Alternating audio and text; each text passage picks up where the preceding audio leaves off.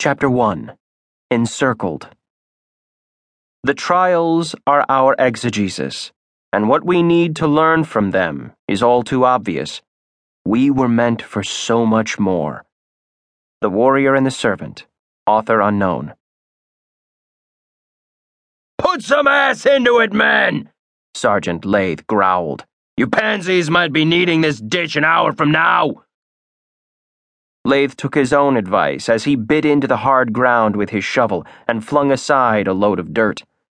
Nearby, other warriors were preparing the stakes meant to line the trench and slow down the horde of chimeras heading their way. Six weeks out from the city of Ashoka, and the caravan to Nestle faced what might be overwhelming odds in its first and possibly last battle. Given the history of humanity since the birth of Suwraith two millennia earlier, it shouldn't have surprised anyone. No one knew where she had come from, or what drove her hatred, but upon her sudden entrance into the world on the night of sorrows two millennia ago, she had murdered fully half of all people living at the time. It was a blow from which humanity had yet to recover, because Suwraith's fury continued unabated. She raged on, stalking humankind and going so far as to create the brutal, beast like chimeras to aid in her destructive ambition. The only safety was found within the narrow confines of the few cities still alive after the days of desolation. But beyond and all around them, in the great swatches of untamed land throughout the rest of the world, it was a killing field. It was the wildness. Only the brave ventured into those lands, serving as warriors in the trials, the great trade caravans that maintained a fragile contact and civilization of sorts between the encircled cities. Those who volunteered to leave the sanctuary of a city were faced with an important yet fearful task because to traverse the wildness was to court death. Between Suwraith and her army of chimeras, the Fan Lor Kum, one out of every four warriors on trial could expect to die.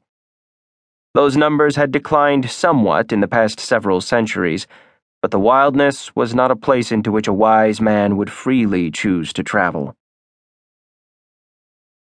Corporal Rukh Shektan, a warrior of Caste Kumma, the caste seemingly bred for battle, stood near the officers, waiting for orders as he sweated in the late morning sun.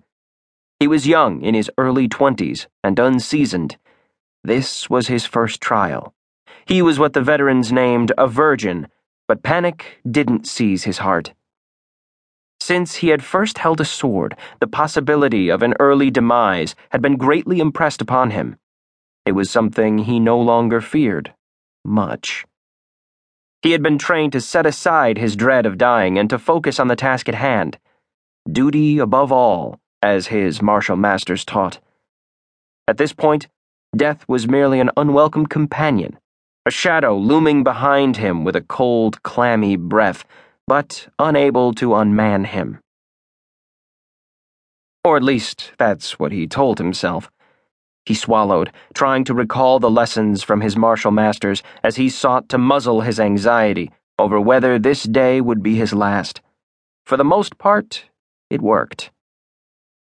He listened as barked commands had men scurrying about, trying to accomplish the myriad tasks set to them. An outside observer might have thought the Ashokans were all panic stricken, but most of these men had trained their entire lives for this moment. They had a rational madness. Seeing their calm in the face of disaster helped to settle some of Rukh's nerves. He'd be all right.